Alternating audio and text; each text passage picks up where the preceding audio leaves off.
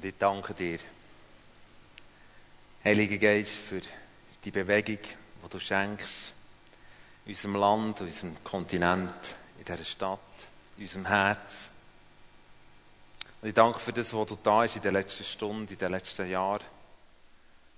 Und wir glauben, dass der heutige Abend nicht nur einfach ein Abend ist, wo ein weiterer christlicher Event stattfindet, sondern wo du eine neue Dimension von Bewegung, vom Wirken, vom Geist in unserem Leben schenkst. Und das nicht, weil wir es auf die Reihe bringen und nicht, weil wir irgendwie rhetorisch es herklepfen, sondern ich danke dir, dass du versprochen hast, dass du den schwachen Menschen dein Reich bauen willst. Das ist so gut zu wissen. Und ich danke dir, dass du heute Abend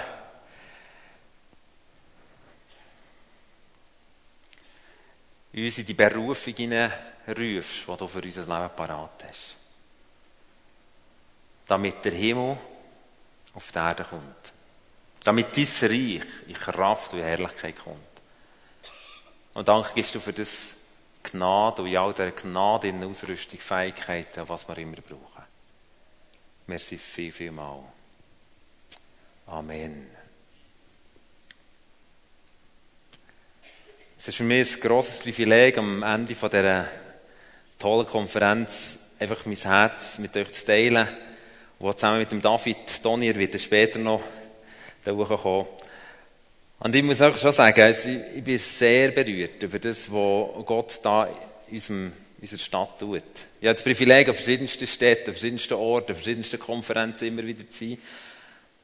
Aber so etwas wie jetzt da, ich glaube, es noch nie erlebt. Und darum, ich liebe es nicht nur hier zu sein, weil ich einfach euch mega gerne habe, weil es meine Heimatstadt ist, sondern ich liebe es hier zu sein, weil ich merke, dass ich Menschen, die sich nicht um sich selber kümmern, sondern um den Gott und um den Gott in dieser Gesellschaft. Und ich werde einfach wirklich hier nochmal, ich weiss, gestern Mal hat schon Benjamin das gesagt, aber ich werde es nochmal nachdoppeln. Es ist so cool, der Verleiter zu sehen, Wiederleben, der Geru und so viele, die sich so investieren, damit es möglich wird. Und damit wirklich eine neue Dimension von Reformation und Revolution und Transformation von Jesus in unserem Land wirksam wird. Und ich glaube, diesen Leitern wollen wir nochmal einen fetten Applaus geben.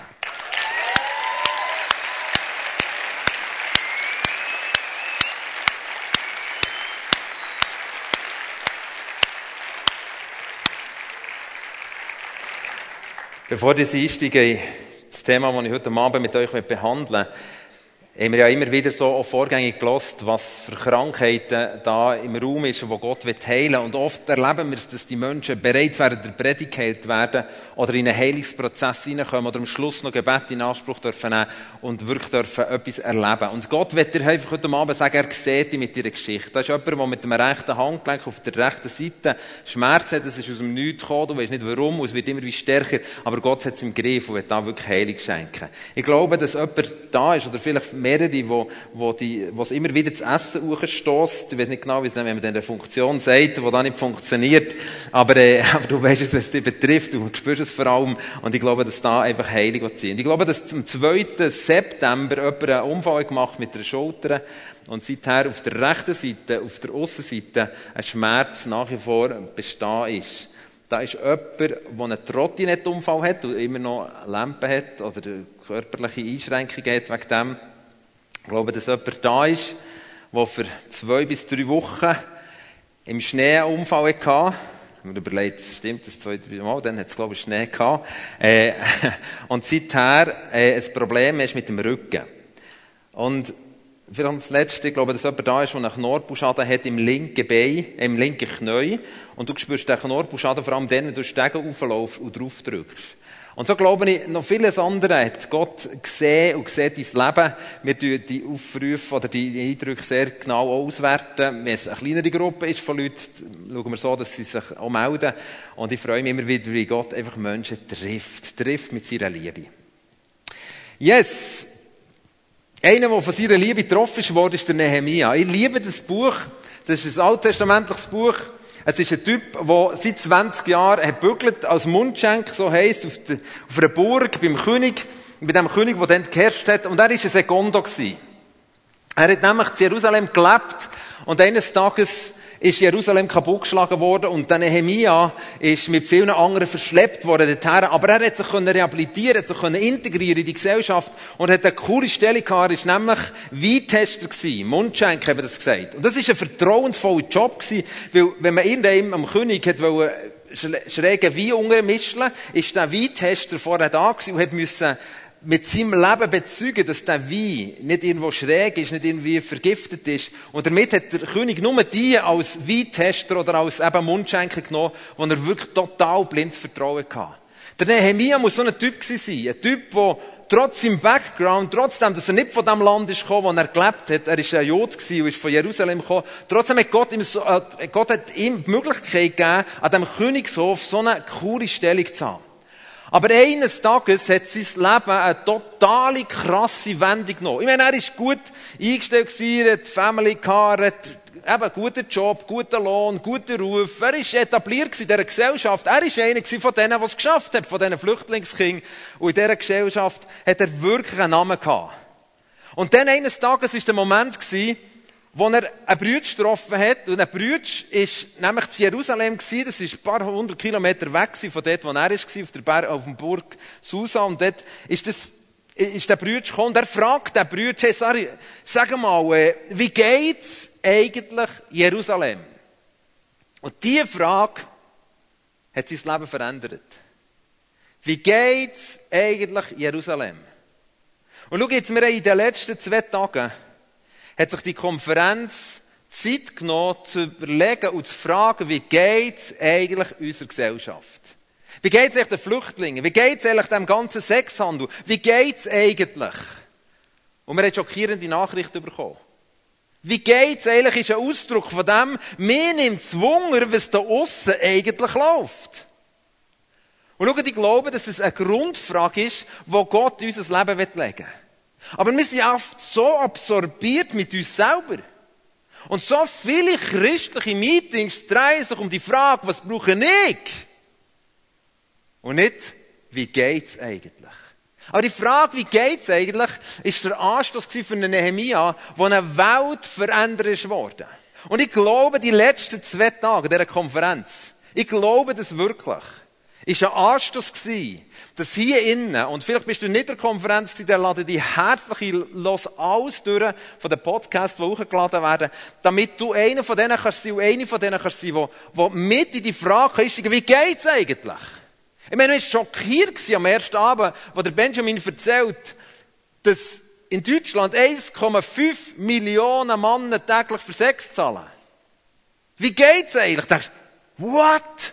Ich bin da hinten auf dem Stühle gehockt und dachte, hey, hör auf, das tut mir raus. Aber die Frage, wie geht's? Du bist vielleicht aus einem Wohlfühl-Szenario, bist du reingekommen, ich denke, jetzt hängen wir ein bisschen an dieser Konferenz, und Passion, noch cooler Titel, oder Menschen ins Englisch, keiner weiss, was es heisst, aber wir hängen jetzt da hier, und dann kommt der Typ und erzählt dir, was abläuft. Und du denkst, Scheisse, Mann, das wollte ich gar nicht wissen. Aber du verstehst, ich glaube, wir haben wirklich ein Problem. Bei uns Volk von Menschen, die mit Jesus leben. Gell, Jesus kümmert sich ja mega um uns. Mega! Wirklich extrem. Er ist so der beste Liebhaber. Meine Frau sagt ihm, Jesus ist ein Schatz. Da komme ich leicht in Konkurrenzkämpfe über, aber ich habe es akzeptiert. Er ist es wirklich. Er ist so bombenmässig. Vor 10 Tagen habe ich einen Gedanken gehabt und gedacht, du, eigentlich wünschst du mir etwas. Und so, ich kann dir das nicht einmal mehr sagen, ob ich es gedacht oder gebetet habe. Ein paar Tage später ist ein Brief gekommen, von einem, der gesagt hat, ja, im Nacht, der kennt mich nicht sehr nach, er kennt mich, ich kenne ihn, aber er wohnt doch nicht hier. Und dann hat er gesagt, ich hatte in dieser Nacht einen Traum gehabt, und ich habe dich gesehen und ich habe gehört, dass du dir etwas wünschst. Und ich schicke dir hier das, was du dir wünschst. Und er ist aufgedacht. Wow! Jesus, du bist... Und ich habe zurückgeschaut, wenn das in den Gedanken hatte. Ich weiss wirklich nicht einmal mehr, das halbes Gebet war es. Und das war genau am Abend, bevor der Typ das träumt. Und ich denke, Jesus, du bist so krass. Und das entdecken wir neu als Christen. Das begeistert mich. Wir entdecken einen Gott, der sich so leidenschaftlich um uns kümmert. Und Podcasts sind voll von Botschaften, die genau das bestätigen. Gott kümmert sich um uns. Und das stimmt. 100%. Das stimmt. Aber Freunde, das ist nicht das Ende. Sondern Jesus kümmert sich um uns. Der dreht sich um uns. Warum? Damit wir da sind und sagen, Jesus, du bist so cool. Du bist so abartig cool. Jetzt hätte ich noch ein Problem. Kannst du das? Ja, er löst es. Ja, er löst es. Aber weisst du, im Galater 2, Vers 20 heisst es, aber jetzt, sagt der Paulus, es lebe nicht mich, sondern Jesus lebt in mir. Es geht nicht mehr um mich. Weisst du, Jesus geht es um mich. So, er ist verrückt nach uns. Er ist leidenschaftlich für uns. Aber er ist sehnsüchtig nach uns.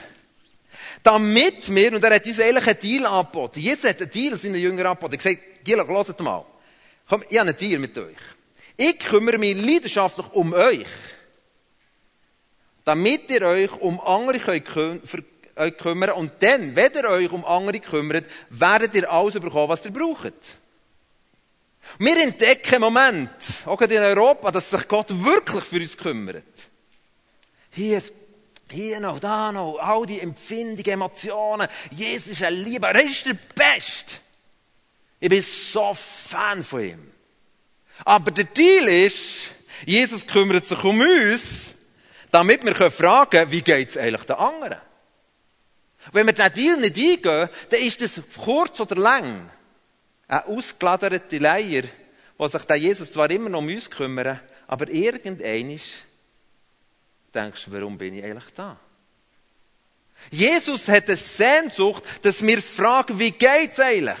Was läuft eigentlich in dieser Welt? Was läuft in meiner Klasse? Was läuft in meiner Nachbarschaft? Was läuft im ganzen Sexhandel? Was läuft mit den Nachbarn? Aber verstehst du, unsere Bibel auf dem Gring sind uns manchmal wichtiger als das Flüchtlingsboot von Lampedusa. Wirklich. Ich denke, Scheisse, schon wieder eins. Hey, ich habe es auch nicht gern. Ich hasse nicht mehr so viel. Okay. Aber ich habe es wirklich nicht gern. Oder die neue Sendung oder die neue Serie und das neue Game und das neue iPhone und das neue. Und verrückt ist, Gott ermöglicht uns so viel Gutes. Aber das wird so ins Zentrum von unserem Leben kommen, dass wir vergessen, dass es nicht um uns geht. Und ich glaube, Gott sehnt sich nach dieser Frage, die Nehemia gestellt hat. Wie geht es eigentlich? Und diese Frage ist gestellt worden in den letzten 2 Tagen. Und das gibt mir so Hoffnung. Menschen, die fragen, wie geht's eigentlich? Und das nicht im Sinn vom amerikanischen Kontext, how are you? Na, ja, okay. Sondern wirklich ein Interesse haben. Der löst etwas aus, weil Gott hat dich gesetzt in dieser Welt, für das du als sein geliebter Kind kannst für jemand anderes gehen, wo es nicht mehr geht. Das ist Gottes Plan. Es war vor ein paar Jahren im Praise Camp. Da hatten wir so eine Ecke gehabt, eine VIP-Ecke. Und dort habe ich, warum auch immer, dort essen. Und übrigens, die sich noch nicht angemeldet haben für Praise Camp, hey, jetzt musst du abdrücken. Gut.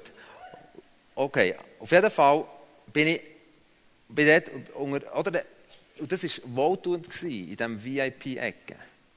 Und dann habe ich einen langen Tisch gesehen, mit einem Typ dran, der ganz alleine dort ist gehockt. Und Gott hat wieder Impuls geschenkt. Gang her und fragt ihn, wie geht's dir? Ja, hey, dort sind die interessanten Gespräche. Da wird Sachen analysiert, da werden Sachen, Strategie entwickelt, da werden die Leiter Köpfe zusammenstrecken, da gibt's die heißen Selfies. Aber mit diesem Typ gibt's das nicht. Wie geht's? Und zum Glück, und ich sage euch, ich habe es manchmal schon falsch gemacht. Zum Glück bin ich dort an den Längtisch hergehockt. Der Typ hat es nicht so ernst genommen mit der Hygiene und hat gewisse Mankos in seinem Leben. Aber von diesem Tag an habe ich gesagt, ich werde immer Zeit verbringen, jeden Tag mit dir an diesem Praise Camp. Mit der Zeit hat er sein Herz geöffnet. Er war alleine. Seine Gruppe hat sich nicht um ihn gekümmert. Keiner hat gefragt, wie geht es. Sie hat überlegt, wo bin ich? Wie bin ich integriert? Und dann sagt er am Schluss, Kunde hat einen Wunsch. Ich bin Epileptiker. Könntest du beten, dass ich geheilt werde? Ich bete, wir seitdem noch SMS-Kontakt gehabt. Und ein paar Monate später, vielleicht sogar ja gewesen, schreibt er mir, Kuno, seit diesem Tag habe ich nie mehr Anfall gehabt. Und weißt du, was cool ist? Ich darf lernen, Auto fahren. Das war sein grosser Wunsch. Warum ist das passiert? Nicht, weil ich ein Gesalbter bin. Ich bin auch Gesalbter wie du auch. Sondern die Frage, wie geht es eigentlich? Vor einem Jahr ist mein Vater wirklich mit Gemeinde sterben, liegt im Bett. Wirklich nach einer Operation mit ich hatte einen Flug ins Ausland, der abgesagt hat, und bin dort an das Bett her. Und in diesen Schläuchen, in denen er fast nicht reden konnte, schaut er mich an und sagt, Matthias, was machst du da? Du hast einen Dienst. Dein Flugzeug ist doch gegangen. Und ich dachte, hey, was für ein Mann, der am Nullpunkt von seinem Leben sich nicht um seine Geschichte, sondern um meine Geschichte kümmert. Ein Mann, der täglich für mich betet. Was für eine Bewegung passiert, wenn Menschen aufstehen und sagen, wie geht es eigentlich? Und schau, oder Nehemia, der Report hat bekommen von Jerusalem. Wie geht's? Sagt der Brüder, es geht übelst. Es geht wirklich richtig schlecht. Und der Nehemia lässt es. Und sagt, okay, ja, ich werde beten zwischen ihnen. Nein. Das ist die nächste Masche. Die erste Masche, die wir oft reingehen, ist, es geht so stark um mich. Und wir fragen gar nicht, wie es geht. Wir würden so viel heiliger leben in unserem Leben. Wir würden so viel Kraft erleben in unserem Leben, wenn wir uns fragen, wie geht es eigentlich? So einfach ist es eigentlich. Aber dann kommt der zweite Punkt. Und weißt du, was es heisst? Er ist nicht hergestanden und gesagt, wir müssen einen Businessplan machen, wir müssen irgendetwas am Stab purisieren, irgendetwas ist falsch. Wie können wir Jerusalem helfen? Weißt du, was es heisst? Es heisst, er sagt sich hergesessen. Und dann hat er angefangen zu beten.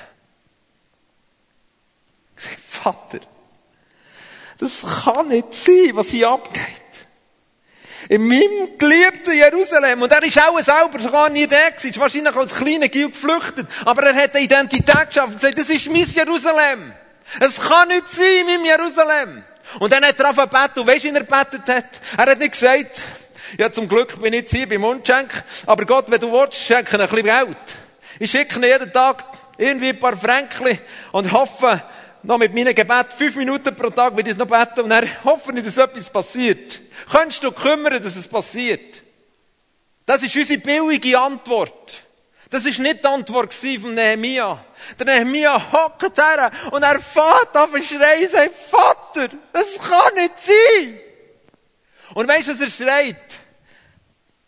In diesem Gebet. Er sagt nicht einfach, leck sie die blöd. Leckheit, jetzt haben sie doch vor ein paar Jahren, sie doch, weil der Esra und seine Kollegen sind doch gegangen. Warum bauen die nicht? Sie sind doch Typen dran da mit diesen Flüchtlingen und mit diesen Sex-Trafficking. Warum passiert noch nicht mehr? Ich habe doch gespendet.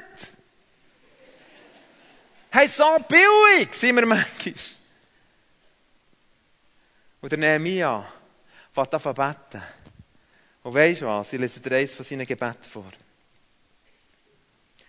Und er sagt, in dieser Not schreit er zu Gott und sagt, deine Knechte vor dir bete ich, mit dem ich die Sünden der Söhne Israel bekenne, die wir gegen dich begangen haben. Der Vater schreit, Gott, das ist nicht richtig, was hier läuft. Auch ich und meines Vaters Haus, wir haben gesündigt. Du kannst sagen, hey, halt. Du bist ja dann gar nicht der gewesen. Das ist sicher nicht die Schuld. Freunde, dann Nehemia hat etwas verstanden, was ich verstehen will. Und wenn wir das verstehen, und das ist nicht ein leerer Spruch, wenn wir das verstehen, dann glaube ich wirklich, dass Erweckung kommt. Ich nehme das Wort Erweckung nicht mehr so schnell ins Maul. Aber wenn wir verstehen, dass es nicht einfach Giggeln sind, die es jetzt nicht machen, oder die anderen Tränen, oder die jetzt, Nordafrika, oder das, die Moslems, nein, so reden wir oft. Und wir erheben uns manchmal so, wie Jesus der Typ beschrieben hat im Lukas 18, der gebetet hat, zum Glück bin ich nicht so wie sie. Das waren Pharisäer und ich merke, das ist näher, als wir denken, das ist Haltung. Aber der Nehemia sagt, hey, Vater, es ist meine Schuld. Es ist meine Not, es ist mein Volk. Ich könnte sagen, ja, jetzt nicht so Probleme mit Prostitution und Zeug. Aber ich kann schon etwas zu helfen machen. Hey, da bewegst du gar nichts. Gott sehnt sich nach Menschen, weil er uns rausgerufen hat. Er macht mit uns etwas Gewaltiges. Wir sind Bürger vom Himmel. Wir sind gewaltige Menschen. Wir sind von Gott geliebt. Jesus liebt uns. Und weisst du, was er wünscht? Er wünscht Menschen, die in diesen Riss hineintreten. In den Riss von dieser Not und dem Gott. Er wünscht Menschen, die sagen, es ist mir. Wir haben einen Fehler. Wir Männer sind Sauhünger und machen die ganze Geschichte kaputt mit diesen vielen Sex-Trafficking. Und nicht einfach die anderen. Und wo der Nehemia sofort anfängt zu schreien. Und sofort anfängt sich nicht erheben und sagen, hier bei mir, hey Freunde, wenn wir aufhören, als Christen zu sagen, leckt und mir, wie sind die unsere Gesellschaft leid getroffen. Sondern anfängt zu schreien. Dann glaube ich wirklich, dass der Himmel reinbricht. Und wir stehen so nah dran. Und ich sehe im Leben von meinem Freund David Donier, ein Mann, der aufgrund von seinen Geschichten, aufgrund von seinen Schmerzen, aufgrund von täglichen Rücken, weil aufgrund von Lampen, die er hat, in diesem Modus könnte drinnen bleiben, Jesus dreht dich um mich. Jesus macht es ja so. Und ich bin begeistert über einen Mann, der ist ausgebrochen, der wieder Nehemia ist ausgebrochen. Und wenn ich sein Leben anschaue, wenn ich heute Morgen zusammen brunchen, wenn ich höre, was Gott durch sein Leben tut, dann denke ich, ja, die Geschichte hat eine neue Auflage. Die Geschichte passiert. David, ich bitte, vorzukommen. Der David wird einen Teil von seinem Leben mit euch teilen. Genau, die Nehemia-Geschichte passiert hier vor Augen. David.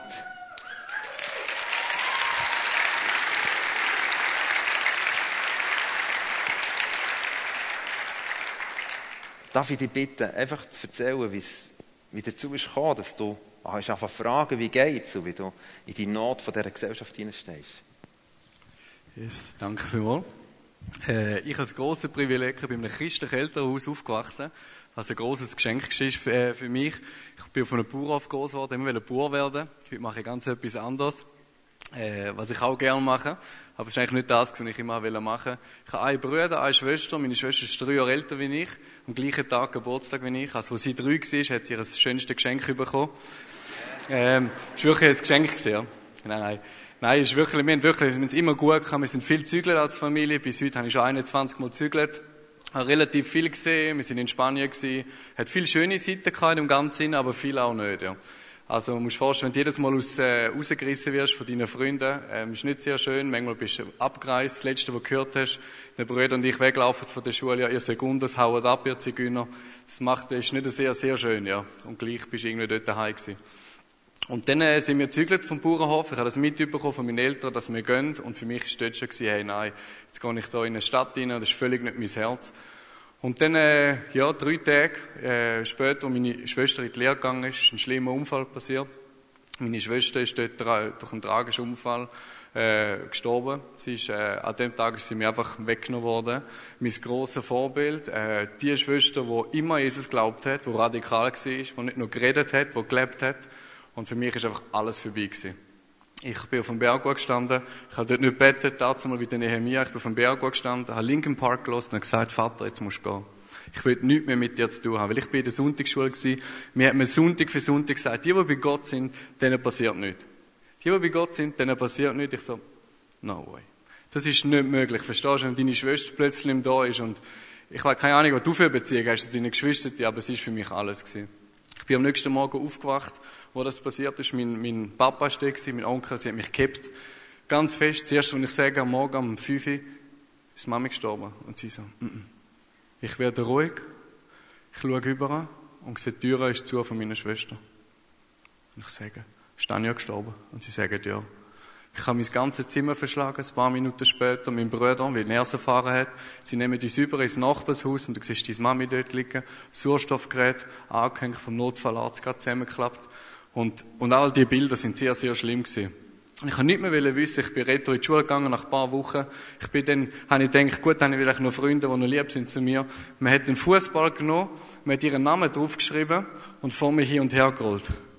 Und ich gesagt, gell, deiner Schwester ist beim Unfall der Kopf weggerissen worden. Und so bin ich zusätzlich noch gemobbt worden und eine sehr schlimme Zeit eingegangen. Ich bin sehr rebellisch geworden, bin nachher ein KV gemacht und habe ich gewusst, ich muss den Frieden wieder haben, ich muss die Freude wieder haben. Ich bin auf die Suche gegangen und dann ich bin in der Finanzbranche gelandet, habe sehr, sehr viel Geld verdient für mein Alter. Mit 19 bereits Porsche gekauft, schöne Uhren gehabt, ich dachte, super, jetzt bist du der Hirsch. Aber ich kann ja eins sagen, wenn du das hast, ist nicht die Befriedigung. Ich habe sie gesucht, ich habe sie nicht gefunden. Die Branche ist nicht schlecht, schöne Autos sind nicht schlecht, schöne Uhren sind nicht schlecht, aber das Herz dahinter hat bei mir nicht gestimmt. Das war das Problem. Aber ich bin da und dann bin ich mal am Grab von meiner Schwester und ich habe mich erinnert, wie das war mit dieser Freude. Und ich erinnere mich an die Karte von meiner Schwester, wo sie mir geschrieben hat, die letzte, bevor sie gestorben ist, gezügelt ist in den Himmel, wo sie draufgeschrieben hat, David, egal was passiert, bleib am Herz von Gott und bleib dich selber. Ich habe gewusst, ich bin nicht mehr am Herz von Gott und ich bin nicht mich selber. Ich bin auf Versuche gegangen, ich bin ins Wegefest gegangen, kurze Zeit später von meinem Bruder, alles Christen. Ich denke, super, mache meine Haare für eine so geschälte Haare Kinder. Immer schön Anzug, schöne Sachen, also heute auch noch schöne Sachen. Auf jeden Fall bin ich dort hingegangen, extra schöne Uhr angelegt, wir haben das Grillfest gemacht, habe ich schön immer meine Uhr so. Verstehst du, man grillt immer so an. Keiner hat meine Uhr angeschaut, oder? Ich wieder geschüttelt. Keiner hat meine Uhr angeschaut. Keiner interessiert, oder? Dann bin ich ins Auto gegangen und ich dachte, etwas ist krass. Die sind alle so fröhlich, die sind alle so freundlich, die Leute. Ich bin in dem Auto hineingehockt und ich sagte, Gott, ich brauche ein Zeichen von dir. Ich brauche ein klares Zeichen. Und wenn ich das habe, dann komme ich auf die Suche. Und dann habe ich gebetet und in dem Moment fängt mein Auto an zu schütteln. Dann habe ich gesagt, das ist nicht möglich. Ich steige aus dem Auto aus und denke, einer hat es angeschüttelt. Ich steige wieder ins Auto und sage, Jesus, wenn es du bist, ich brauche es nochmal. Und es schüttelt wieder. Ich sage, das ist nicht möglich. In Schaffhausen gibt es kein Erdbeben. Alle Gedanken sind gekommen, ist nicht möglich. Ich sage, noch einmal. Und es ist nochmal passiert. Und dann kommt ein Gedanke von einer Frau mit Knieschmerzen in der Stadt in Schaffhausen am Morgen um 2:30. Ich sage, okay, das ist manchmal zu viel. Aber verstehst du, wenn du es mal zuerst mal so erlebst, dann denkst du, musst du schon mal herausfinden, ob das so ist. Und ich bin nicht hingegangen in die Gasse und echt blöd, dort war eine Frau. Ich bin dort hingegangen, ich habe nicht gewusst, wie man Betten tut, ich weiss es auch heute nicht, ich mache es einfach. Und ich laufe dort hin und sage ihr einfach so, haben Sie Knieschmerzen? Und sie so, wer bist du? Ich so, Scheiße. Dann habe ich gedacht. Ich habe nicht gewusst, was muss ich jetzt machen? Du hast Knieschmerzen, sie sagt ja, und du sagst, schön oben. Den kannst du nicht bringen, oder? Also, das ist ein bisschen Ansehen, oder? Aber so leben wir übrigens recht viel, oder? Auf jeden Fall habe ich dann gesagt, einfach so, Jesus wird dein Knie heilen. Und dann wird sie ganz ruhig und sagt, das ist nicht möglich. Was? Es wird ganz warm und Jesus hat in dem Moment ihr Knie geheilt. Dann habe ich gesagt, wow, das ist krass. Und dann bin ich am nächsten Tag aufgestanden und mein Leben war einfach gut gewesen. Nein. Verstehen Sie, mein Leben war nicht gut gewesen, aber ich musste anfangen, den Prozess gehen, ich musste anfangen, den Prozess umarmen. Jesus ist mit mir durch den Prozess durchgegangen. Ich bin heute noch dran an gewissen Sachen. Und ich bin so dankbar, dass er geduldig ist. Und so gibt es immer ganz, ganz verschiedene Punkte. Ich denke, das ist alles gut. Kurze Zeit später ist bei mir etwas Neues angefangen. 2011 aufgestanden am Morgen. Ich bin von da abwärts gelähmt gewesen, ohne Unfall. Man hat nicht gewusst, was es ist. Ich habe einmal probiert aufzustehen, zweimal probiert, ein drittes Mal nach meiner Mutter geschrauben. Sie ist gekommen. Wir sind direkt zum Arzt gegangen, der Arzt kann gerade weiterfahren, direkt ins Spital gefahren und es hat eine lange Reise angefangen mit meinem Rücken, wo ich heute noch dran bin. Ich war zeitlang im Rollstuhl am Anfang, viele Spritzen, viele Medikamente. Ich hatte zum Teil Medikamente, die ich nehmen musste und da war meine Mutter dabei. Zack, hat es mir hinten rausgehauen, weil ich so starke Medikamente hatte. Es war zwar gut, aber ich war eine Zeit mal weg von deinen Schmerzen. Und man hat nie gewusst, was es ist. Und so hatte ich viele Sachen mit meinem Rücken. Auch heute noch, letzten paar Monate im Schnitt immer zwischen 3 und 4 bin ich wach, kann ich nicht mehr schlafen, Medikamente nehme ich keine mehr. Verständlich, ich habe vorhin so viele Medikamente gehabt, wenn ich es mal nicht mehr genommen habe, habe ich immer gewusst, dass etwa 7 ist am Abend, dann hat mein Körper schon angefangen zu zittern. Ich habe keine Uhr mehr gebraucht, dann konnte ich verkaufen. Auf jeden Fall ist das ist einfach immer so schlimm gewesen mit diesen Schmerzen. Aber ich kann ja eins sagen, wenn ich heute jetzt zurückschaue, die letzten 4,5 Jahre sind meine besten Jahre von meinem ganzen Leben. Trotz diesen Schmerzen, trotz diesen Sachen. Nicht, weil Erfolg da ist, aber weil ich das Herz von Jesus neu kennenlernen durfte. Ich durfte sehen, wie Jesus einfach da ist, wie Jesus mich einfach liebt. Ich habe Wunder nach Wunder nach Wunder sehen. Ich hatte zum Beispiel vor der Operation den Eindruck gehabt, von einem Mann, der weiss angelegt war, wo sein Leben wird Jesus Christus hingehen. Und ich feiere so einen Moment. Verstehst, das ist nicht eine Zahl mehr, oder zum können sagen, Ende Jahr, super, da Jahr sind es wieder 100 gewesen. Nein, es sind 100 neue Brüder vielleicht. Es ist eine Person mehr, die ein ewiges Leben hat. Und wir sind so schnell, wir haben das Gefühl, ja, cool, eine mehr und so. Nein, wir müssen das feiern, verstanden? Das ist ein guter Grund zum Feiern. Und ich bin dort im Spital gewesen, bin mega ruhig in die Operation hingegangen. Ich war eine Woche da, ich habe gewusst, jetzt hole ich es mit denen ab für die Rehabilitation. Dann bin ich dort wieder ein paar Wochen und so eine halbe Stunde, bevor sie mich abgeholt haben, sage ich so, Jesus, wo ist jetzt die Person? Und ich spüre einfach so, wie er mir sagt, ich komme spätestens immer rechtzeitig. Vielleicht habe ich gewusst, aber eine halbe Stunde habe ich auch noch eine Zeit, oder? Und was ist passiert? Genau, man hat mich abgeholt, beim Krankenwagen gewesen, überall noch angehängt gewesen. Ich bin dort in die Reha gefahren und plötzlich sagt mir der Arzt neben mir, kann ich Sie etwas fragen? Warum sind Sie so glücklich und haben den anderen im Spital in dieser Woche Hoffnung gegeben? Und dann sage ich einfach so, aha, das sind Sie. Und er so, was? Ich kann mit ihm anfangen zu reden, 10 Minuten später haben wir einen neuen Bruder gehabt. Verstehen? Ich sage das nicht zum Sagen, mega lässig, cool, was du für ein Dude bist, Dave. Nein, für das sage ich es nicht. Für das habe ich andere Hobbys am Sonntagabend, verstehen Sie? Aber es ist mega, mega schön zu sehen, wie Jesus in dieser Schwachheit stark war, wo er wach war. Vor einem Jahr habe ich wieder operiert. Das zweite Mal, weil die erste Operation eine Fehloperation war. Wie das Zeug wieder rausgenommen, wieder von vorne, wie das Training für nichts war und whatever, andere Geschichte. Ich war dort gewesen, am 2-3 Tage nach der Operation. Meine Mutter nimmt mich im Rollstuhl. Wir gehen in den obersten Stock. Es sind 2 Krankenschwestern da gewesen, und sie lachen mich aus, so mit dem Finger so. Ich so, Mami, lachen die mich aus? Sie so, ja, kennen Sie nicht mehr? Ich so, nein, kennen Sie nicht mehr. Ah, okay, gut, wir gehen schnell runter. Dann sind wir runtergegangen. Ich habe gewusst, wir gehen jetzt zu meinem Papa. Und verstehen, mein Papa ist ein richtig Schlitzohr. Ich nicht. Auf jeden Fall, mein Papa, ich mache das Handy für und zeigt mir ein Video. Jetzt war mein Papa im Aufwachraum neben mir. Auch, dass ihr es ein bisschen vorstellen könnt. Hat er Videos gemacht. Dürfen wir ja, oder? Super, oder? Der Sohn, oder? Mhm. Jetzt habe ich dort angefangen, im Aufwachraum, und ich weiss das nicht, weil ich bin ja noch halb weg gewesen, oder richtig, habe ich angefangen, über diese Frauen prophezeien dort drin. Hätte ein Video, das habe ich auf dem Handy, wenn einen interessiert, dann kommen wir nachher nicht alle hindern. Dann bin ich immer noch nicht daheim. Auf jeden Fall fange ich plötzlich im Video für die Kranken an beten dort drin.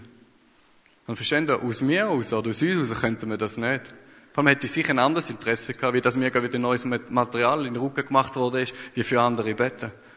Aber Jesus hat mein Herz genommen in diesen Jahren und ich durfte wissen, trotz Schmerz, trotz Rückenproblemen, habe ich können mich entscheiden für den Nächsten. Weil aus mir heraus kann ich es nicht, aber ich kann mich entscheiden, mit was ich mich fühle. Und wenn wir voll sind von Jesus, kommt Jesus raus.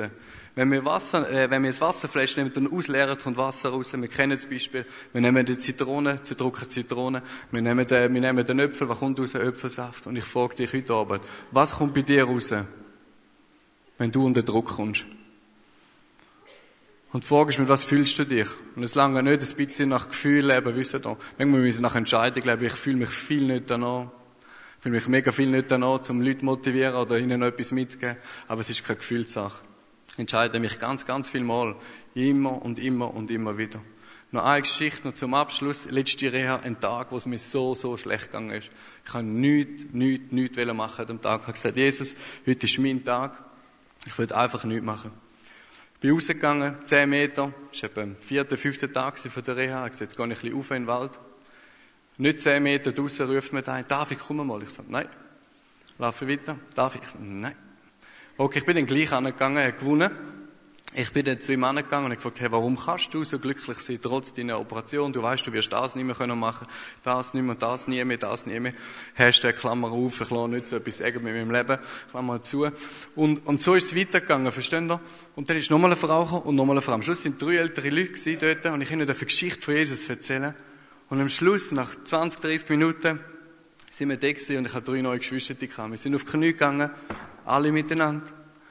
Wir haben ja alle unsere Hände gehabt. Ich habe für sie beten dürfen, weil sie gesagt haben, kann ich dir jetzt immer anrufen zum Beten? Und ich sagte, du brauchst mich nicht, du brauchst jemand anderen.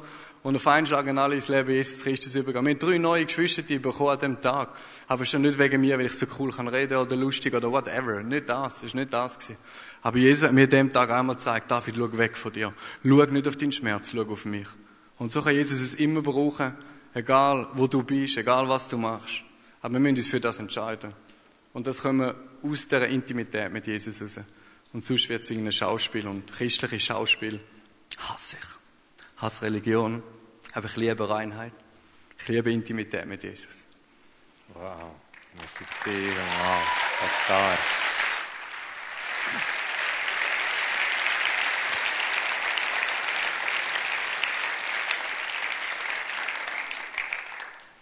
Der David hat genau die Schritte gemacht von Nehemia. Er hat sich nicht um sich gekümmert, sondern er hat die simple Frage gestellt, wie geht's?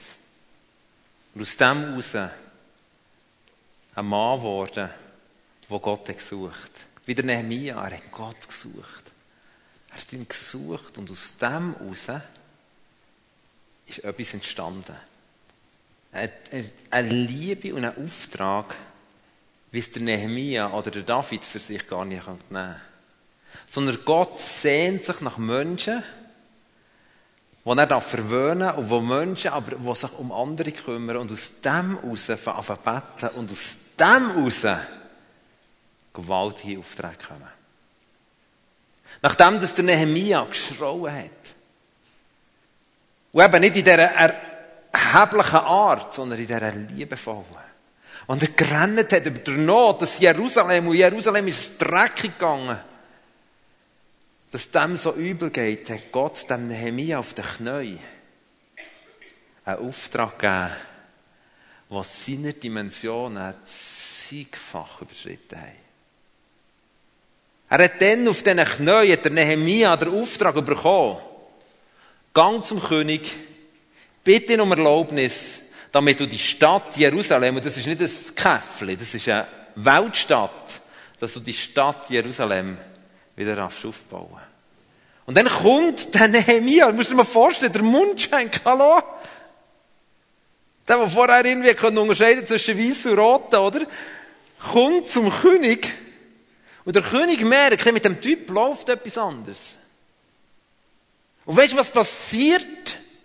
Wenn aus dieser Konferenz raus, aus dem Blästun, aus dieser Bewegung raus, Menschen ihre Knie vor dem Gott beugen und den Gott anbeten, weil sie begeistert sind über ihn und weil sie anfangen, die Fragen von dieser Gesellschaft bewegen und Gott auf das Mal zu dir reden.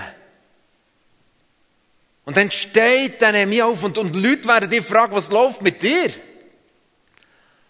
Und dann steht der Nehemia auf, vor seinem König her. Von dem König, der eigentlich kein Recht hatte, eine Frage zu stellen. Das war hochgradig verboten. Und dann sagt er ihm, wenn es dem König gefällt und wenn dein Knecht wohlgefällig vor dir ist, so wolltest du mich nach Judah senden zu der Stadt der Gräber meiner Väter. Und jetzt kommt's. Damit ich sie wieder aufbaue. Damit ich sie wieder aufbaue. Das ist ein lustiger Keib, oder? Hey, du bist Mundschenk, hallo? Hast du eine Ahnung, von einem geraden Mäuerchen zu bauen? Aber es war in diesem Moment nicht mehr entscheidend.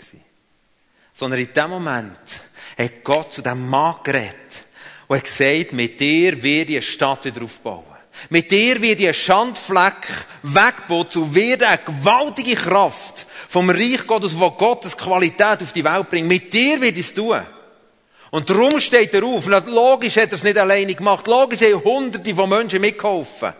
Aber dann steht er auf und er sagt, ich werde das tun. Und der König ist so perplex und so im Geist und vom Geist Gottes vorbereitet, dass er sagt, okay, dann mach's.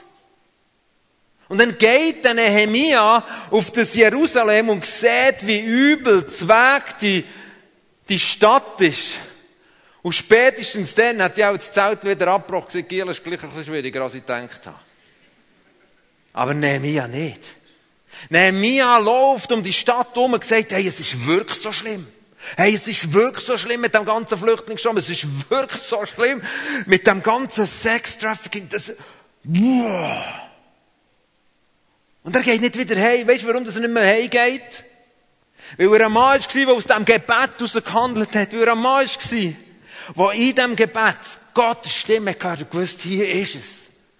Und dann stehen so ein paar Plaröckere auf und sagen dem Nehemia, was willst du denn tun?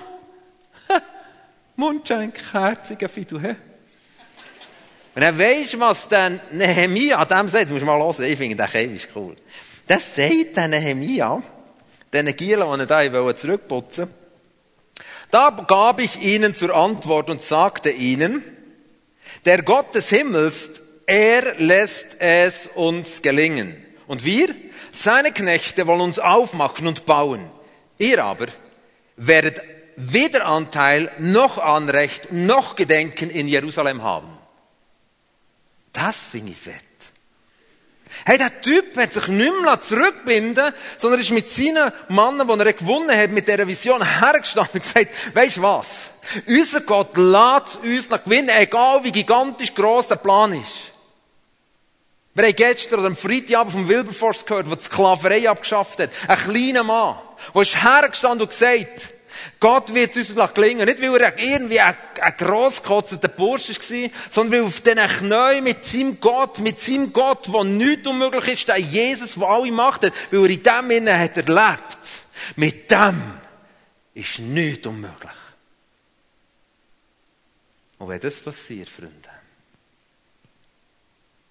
dem sagen ihr Erweckung. Und wir stehen so kurz davor. Es sind 3 einfache Schritte. Wie geht's? Unser Knie beugen und nicht unser Heben, sondern Knie beugen. Sagen, Gott, vergib uns. Und wenn man das Gebet von Nehemia anlässt, hat man gemerkt, der Typ hat Gott kennt. Das war nicht ihnen Fremde. Und das Dritte, er ist aufgestanden. Und hat sich nicht mehr zurückbinden, egal welcher Widerstand ist gekommen. Und weisst du was? Das Jerusalem ist aufgebaut worden. Wir träumen davon, dass Missstände in unserer Gesellschaft, dass Missstände in dieser Welt verschwinden. Es braucht diese 3 einfachen Schritte. Darf ich dich nochmal bitten, kurz zu sagen, was hat Gott dir für einen Auftrag gegeben? Und wie gehst du mit diesem Auftrag mit Widerstand um? Ja, ein paar wissen es vielleicht. Ich habe vor 3 Jahren jetzt genau, habe ich ein Label gestartet, ein Kleiderlabel gestartet. Ich habe eine Vision bekommen von Gott.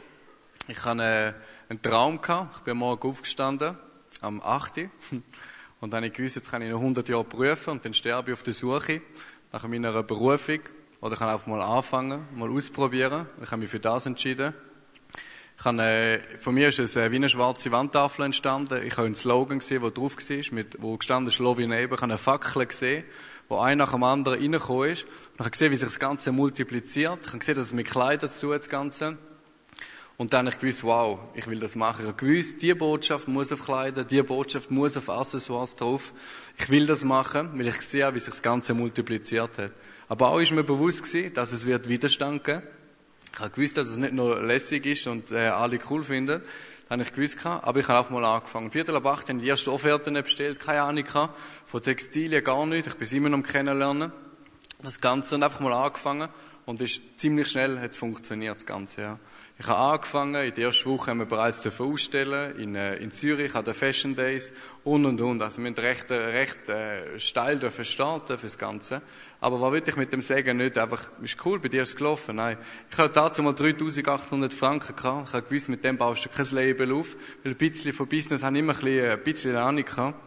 Habe ich das genommen. Aber ich habe gewusst, ich gebe dir 3'800 Franken. Ich gebe sie hin, meinem Vater im Himmel. Und wenn ich ihr alles gebe, kann ich ihr nicht mehr geben wie alles. Aber ich habe meinem Vater vertraut. Meine Hand war offen. Und dann habe ich angefangen, ich hatte viel, viel Widerstand gehabt. Ich glaube, es waren etwa 2-3 Leute, die mich geglaubt haben. Nebst meinen Eltern, die gesagt haben, hey, mach's, probier's aus. Alle anderen, ach komm, mach doch etwas Gescheites und so. Es interessiert doch keinen und wer will so ein T-Shirt und so. Aber versteht ihr, das war so ein tiefer Wunsch. Wir waren nicht nach diesen T-Shirts oder nach diesen Accessoires, nach diesen Käppchen oder so. Es war nicht das. Mir war ein Wunsch nach einer Veränderung von einer Kultur. Und ich wusste, ich muss aufstehen. Ich wusste, ich muss einen Stand hinein. Egal wie meine Umstände sind. Ich sage immer, ja, weißt, der Stand in Jesus muss grösser sein wie unser Umstand. Und wir entscheiden, wie fest dass wir bei Jesus sind. Es liegt nicht an Jesus, und wir keiner kommt mit Jesus, überhaupt nicht. Es ist unsere Entscheidung, wie wir dort sind. Und so haben wir weitergemacht und ich habe gedacht, ich mache es und immer mehr Widerstand kommt. Aber da gibt es manchmal, da musst du durchgehen. Für das brauchst du eine Entscheidung, für das brauchst du Intimität mit Jesus, Beziehung mit Jesus. Wenn du dem die nicht hast, hörst du plötzlich auf die Stimme nur noch von deinem Umfeld, anstatt auf die Stimme, auf die wichtigste Stimme, das ist die Stimme von unserem Vater im Himmel. Und mittlerweile darf ich zurückschauen und wir kommen pro Jahr im Schnitt zwischen 2.000 bis 3.000 Geschichten über von Menschen, was sie erleben mit diesen Kleidern. Ich habe gewusst, es ist mehr wie Kleider, es ist mehr wie ein Käppchen. Die Leute werden angesprochen, kommen ins Gespräch hinein. Wir haben von Zeugnissen gehört, wie Familien wieder zusammengekommen sind. Eine Frau, die es angehört am Familienfest und der Onkel war so lustig. Er fängt an zu reden. Die Familie war total verstritten, die ganze Verwandtschaft. Ich glaube, ihr habt das alle nicht. Vielleicht hat das nur das Mädchen ein bisschen verstrittigen in der Familie.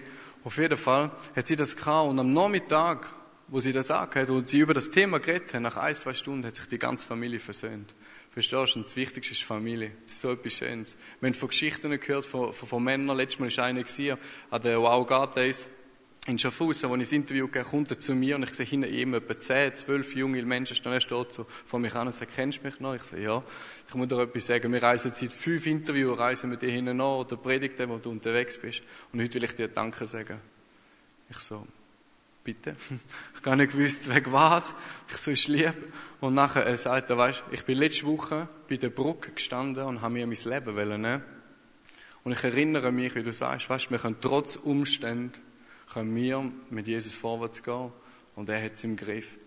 Und dann ist mir immer der Satz in den Sinn von der letzten Predigt, den ich immer gehört habe von dir.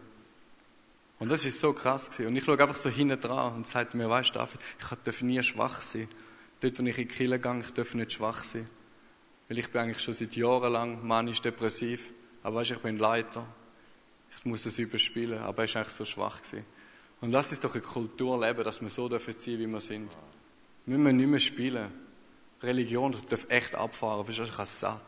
Ich bin so viel verletzt worden von christlichen Vätern. Leute, die wirklich auch Jesus nachlaufen. Manchmal vielleicht nicht etwas anderem noch. Aber verstehst du, ich habe viel, viel Schmerz erlebt von diesen Menschen. Und jemand, der zum Beispiel an mich geglaubt hat, war nach etwa 1,5 Jahren, als ich gestartet habe, mit einem ganz anderen Herz nicht, hey, kommst du zu mir, oder kann ich noch etwas haben, oder kann ich dein Label haben, oder so, ist die Person gewesen, die gerade hinter mir steht, ist nämlich der Kuno gewesen. Und der hat in mir etwas freigesetzt, nämlich an Menschen zu glauben, zu investieren an Menschen, und ihnen eine Chance geben. Und er ist einfach mit einem Dienerherz da gewesen. Und das ist so Menschen sein. Es bringt nichts, wenn wir sehen, wenn einer Schmerz hat und wir machen nichts. Es bringt nichts, wenn wir wissen, andere sind verletzt, aber wir machen nichts. Es bringt nichts, wenn wir mit anderen Problemen kennen und wir bleiben in dem, wir gehen nicht in die Vergebung hinein. Nike hat es vorgemacht, just do it. Das müssen wir nicht 100 Jahre prüfen, wir wissen, dass Jesus für Reinheit ist. Wir wissen, dass Jesus den Sünder liebt und Sünd hasst. Es ist so einfach. Und jeder kann an dem Ort, wo er ist, einen Unterschied machen. Für das brauchst du kein Kleiderlabel, für das brauchst du kein eigenes Kaffee. Du kannst an dem Ort, wo du bist, einen Unterschied machen. Und für das braucht es eine Entscheidung. Und da musst du nicht kommen mit, ja, ich habe zu wenig Geld. Verstehst du, ich habe ein Label aufgebaut, das mittlerweile recht gross ist, mit 3.800 Franken. Und glauben wir eins, das hat nichts mit mir zu tun.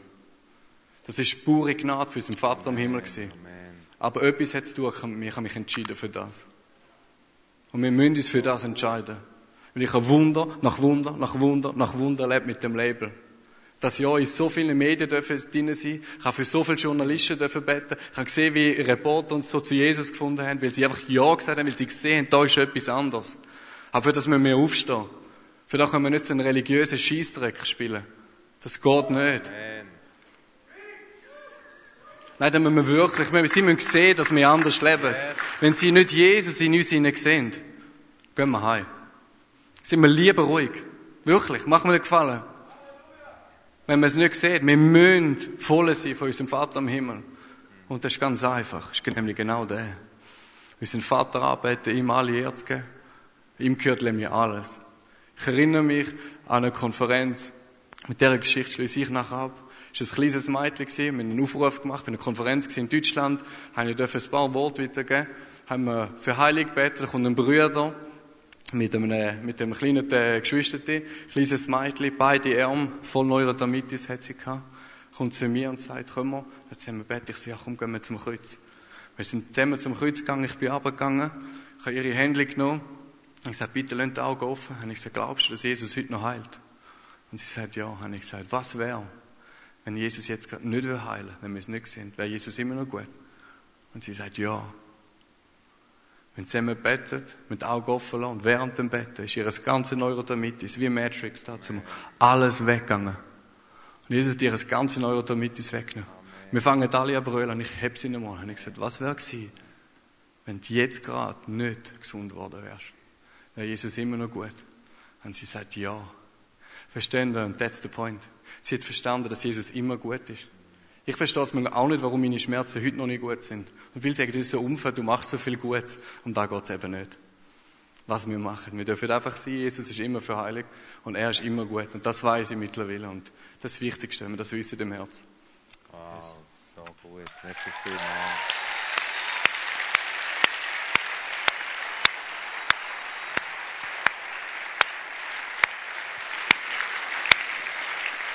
Merci David. Wer mehr über sein Leben, was so spannend ist, hat wissen, es gibt ein Buch, Love Your Neighbor, da gibt er nochmal mehr Einblick. Der David zeigt, wie durch ein zerbrochenes Leben Gott etwas Gewaltiges tun will. Vielleicht bist du hier und hast noch keine persönliche Beziehung zu Jesus. Dann wird das, was ich jetzt dir auffordere, vielleicht eine Challenge und gleichzeitig eine Riesenchance. Vor 5356 Tagen sind wir mit etwa 3000 Leuten auf dem Rütli gewesen. Der Rütli ist ja der Ort, wo die Eigenossenschaft ist gegründet wurde. Und dann haben wir am Boden ein Kreuz gemalt, aufgrund von dem, weil eines von unseren Kindern hat gesagt, wir müssen wieder ein Kreuz machen von Menschen, oder ein Kreuz aufrichten. Und wir haben ein Kreuz am Boden gemalt, wo Menschen dürfen, es gibt noch ein Bild irgendwo, wo Menschen dürfen in das Kreuz hineinkommen, um eigentlich genau das zum Ausdruck zu bringen, was wir heute Abend predigt haben. Ich will ein Mensch sein, der fragt, wie geht's? Ich will ein Mensch sein, der die Schmerzen dieser Welt im Gebet mit meinem Vater im Himmel bewegt und aufgrund von dem zu einer bewegten Person wird, die die grössten Pläne vom Himmel empfangen darf, die unser Denken gigantisch sprengen und überschreiten kann. Die ersten 2 Punkte können wir beeinflussen. Der 3. Punkt ist ein Geschenk von Gott. Manchmal haben Leute einen grossen Plan über, oder es gibt auch Leute, die einen Plan bekommen, gehen mit der Person, die einen grossen Plan hat, mit und hilft, das zu unterstützen. Aber dann an dem Tag, wo die Leute zusammengeströmt in diesem Kreuz sind, ist etwas passiert, die die Nation nachhaltig geprägt hat. Die Menschen sind hergestanden, die haben gesagt, es geht nicht mehr um mich, sondern es geht um den Jesus in dieser Nation. Und wenn du jetzt im Livestream bist oder wenn du später schaust, dann ist das nicht jetzt etwas, was wir hier zelebrieren, sondern ich fordere unsere Nation raus, dass wir gemeinsam das eigentlich noch einmal zelebrieren, was der Nehemia uns vorgelebt hat, was der David uns vorlebt, was so viele Menschen uns vorleben. Dass wir unser Leben bewusst dem Jesus zur Verfügung stellen. Nicht im Sinn von, hier bin ich und ich drehe noch ein bisschen mehr um mich, sondern er wird es sowieso machen. Er liebt es total. Er liebt es so fest, egal ob du ihn kennst oder nicht. Sondern er sucht Menschen und sagt, hier bin ich. Ich schenke mein Leben dem Gott und dieser Welt. Damit Gott durch mein Leben seine Herrlichkeit kann zeigen kann. Und jetzt braucht es ein bisschen Disziplin. Und das für mich ist ein heiliger Moment. Für mich ist es nicht ein Spiel. Wir haben hier am Boden, und das ist auf einmal ist der Impuls gekommen, dass wir das heute Abend wiederholen sollen, nach 14,5 Jahren. Wir haben hier an diesem Boden ein Kreuz gezeichnet. Ich bitte jetzt den alle aufzustehen, weder hier in dieser Mitte seid, du hinter jetzt nicht der Querbalken, weder, dann nimm dein dann nimm dein Rucksäckchen und du mal die Seite. Und dass wir mal alle auf die Seite rausgehen. Wir werden keine Musik spielen. Es wird nicht ein emotionaler Kick sein, sondern die Frage steht im Raum. Willst du eine sein? Willst du eine sein, der fragt, wie geht's? Weil sich Gott um dich gekümmert hat, kümmerst du dich um andere. Der mit diesen Fragen ins Gebet geht und dem Gott zutraut, dass er aus dem Gebet aus dir Pläne gibt, und wir in diesen Plänen laufen dürfen. Ich träume davon, dass wir heute Abend ein Kreuz aufrichten von Menschen, die einfach in das Kreuz reinstehen, ein Menschenkreuz. Verstehst du, dann geht es nicht mehr um dich. Am Schluss werden wir nicht sagen, ha, du bist doch der in der 34. Reihe. Nein, hier geht es schon lange nicht mehr um dich. Hier geht es um Jesus. Und jetzt bitte ich dich ganz still, dass alle aufstehen, die in der Mitte sind, es ist etwa 5 Meter breit hier, das Kreuz, dass wir alle auf die Seite gehen. Nimm dein Rucksäckchen ein bisschen gut mit. Hitze. Und die Verseite auch. Man redet nicht gross mit Leuten, es gibt ein bisschen Licht.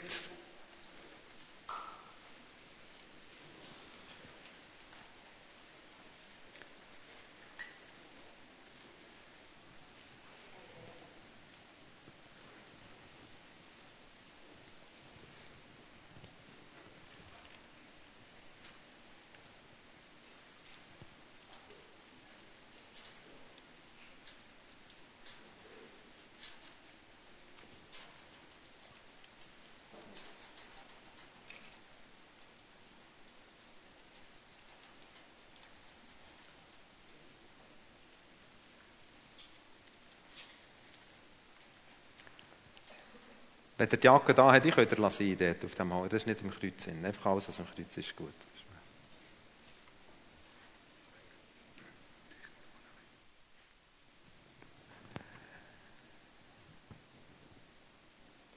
Und Jesus, ich danke dir für die Geschichte von Nehemia, für die Geschichte von Mann und Frauen, die für uns gelebt haben oder werden du mit uns leben. Wo ihr Leben haben dir und damit einer verlorenen Welt zur Verfügung gestellt. Und damit scheinbar verloren haben, weil sie sich nicht mehr um sich selber in erster Linie gedreht haben, aber damit alles gewonnen haben, was du versprochen hast. Und ich danke dir, Jesus, dass du mit deinem Heiligen Geist jetzt kommst. Und der Moment hier moderierst.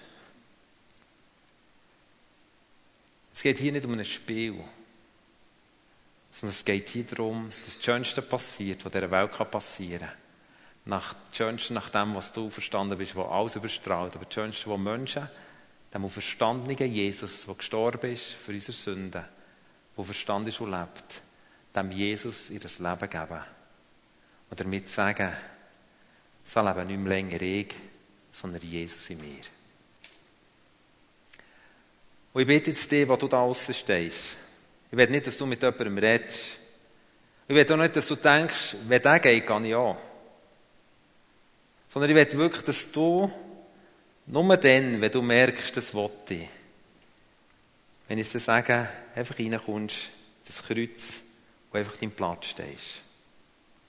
Und damit Gott ein Commitment machst. Weisst,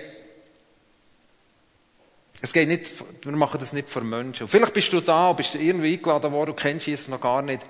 Dann kann es sein, dass heute Abend Jesus sagt, hey, ich will dir ein erfülltes Leben geben und du darfst auch in die Mitte kommen. Und vielleicht sagst du, hey, sorry, das ist mir zu wild, ich komme noch gar nicht raus.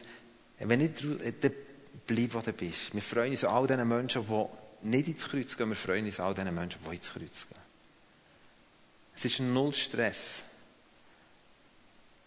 Aber ich werde jetzt die Möglichkeit geben, dass die, die die Botschaft verstanden haben, gesagt haben, ich will mein Leben dem Jesus oder mir an dieser Gesellschaft schenken, damit Jesus durch mich sein Reich auf die Welt kommen kann. Die lade ich jetzt ein, still in die Mitte zu kommen, in das Kreuz hineinzustehen. Seid so gut.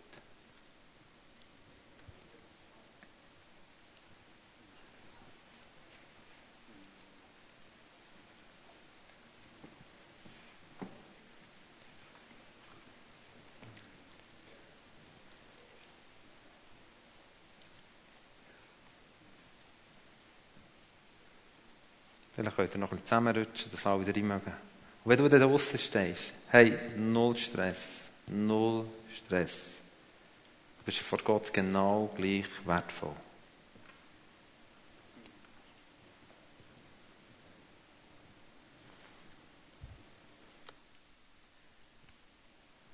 Ich habe gestern Abend aus dem Neuthaus ein Wort bekommen für heute, für diesen Moment, wo Gott zu uns sagt, ihr werdet erkennen, und das Wort ist Hesekiel 37, 13, 14, ihr werdet erkennen, dass ich der Herr bin, wenn ich das tue, wenn ich eure Gräber öffne und euch, mein Volk, aus ihnen heraushole.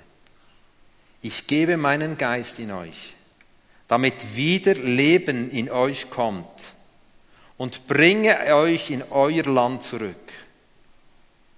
Oder mit in den Auftrag, den Gott uns eigentlich gegeben hat.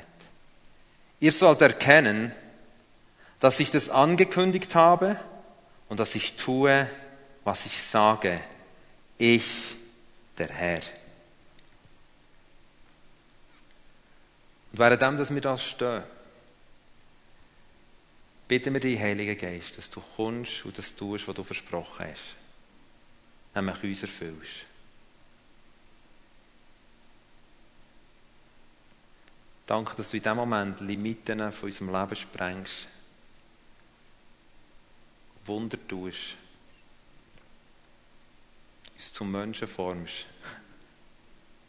Was der Himmel und die ganze Freude vom Himmel, die Qualität vom Himmel und die Befreiung, die der Himmel vorhat, auf die Erde bringt. Darf ich dich bitten, Heilige Geist, dass jetzt kommst, wie ein, ist mir gleich, ob es wie ein Wind oder was immer ist, dass du kommst, so wie es dir gefällt. Wir wollen dich. Wir wollen dich. Ja, Papa, ich danke dir so viel mal für jedes Herz, das da in das Kreuz eingestanden ist. Ich danke dir für die nicht eingegangen sind. Ich möchte dir einfach alle ehren. Ich danke dir für meine Brüder und Schwestern, die da sind. Ich bitte dich, dass du kommst, dass du mit dem Heiligen Geist durch die Reihen durchgehst, durch die Herzen durchgehst, dass du nochmal einen neuen Wunsch nach Reinheit jetzt einfach nochmal rührst, Vater. Ich bitte dich, dass du meine Brüder und Schwestern einfach segnen, Jesus, dass sie dafür wissen, dass sie bereits ausgerüstet sind, dass du schon alles gezahlt hast, dass wir schon alles haben, dass wir es einfach nur dafür bedienen bei dir. Ich möchte euch segnen, einfach mit jedem Segen, wo wir je empfangen haben hier, mit jedem Segen, wo je gesprochen worden ist, dass es euch besser geht, dass ihr unter dem Schutzdach von unserem Vater laufen dürft, dass ihr nach Entscheidung leben, nach der Entscheidung, die ihr hier gesetzt habt, dass es Auswirkungen hat, Heiliger Geist, für die nächste Generation, nicht nur für euch oder für jetzt gerade für euer Umfeld, sondern dass die Leute dürfen einfach Jesus in euch sehen. Und dort, wo wir das Gefühl haben oder wo es auch so ist, wo noch nicht so viel Jesus ist, dass der Mist raus muss, genau jetzt. Ich bitte dich, Heiliger Geist, dass du mal nochmal neu fühlst, nochmal neu dich offenbaren tust. Und ich sage nur einfach mit dem Wunsch, nach dieser Reinheit zu laufen, nach dem Wunsch, unserem Vater im Himmel nachzulaufen. Dass ihr genau, und wir alle zusammen da einfach die dafür sind, die Kultur dafür prägen. Über Landesgrenzen raus. Dass es Europa, für die ganze Welt, dass einfach da dafür etwas rausgeht. Nicht wegen uns, weil es geht nicht um uns. Aber weil da jetzt einfach so viele Menschen gerade zusammenstehen und einfach sagen, ja, wir laufen für dich. Just do it. Wenn du nicht weißt, wie es geht, mach es einfach. Er wird dich leiten, er wird dich führen. Wir sind gesegnet im Namen von Jesus Christus von Nazareth.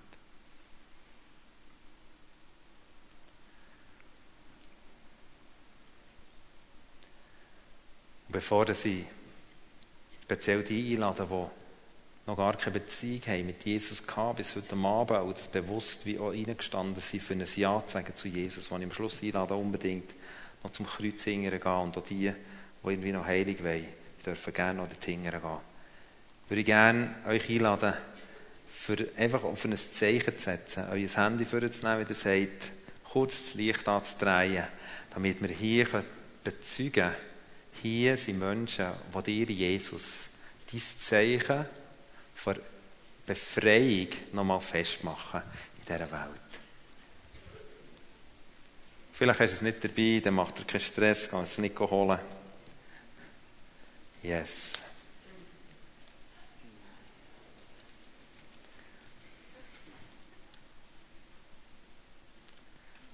danken dir, Jesus, dass mit unserem Leben du dein Kreuz und deine Herrlichkeit, deine Kraft, deine Würde, Frieden, Freude und Gerechtigkeit aufrichten und jetzt aufgerichtet hast.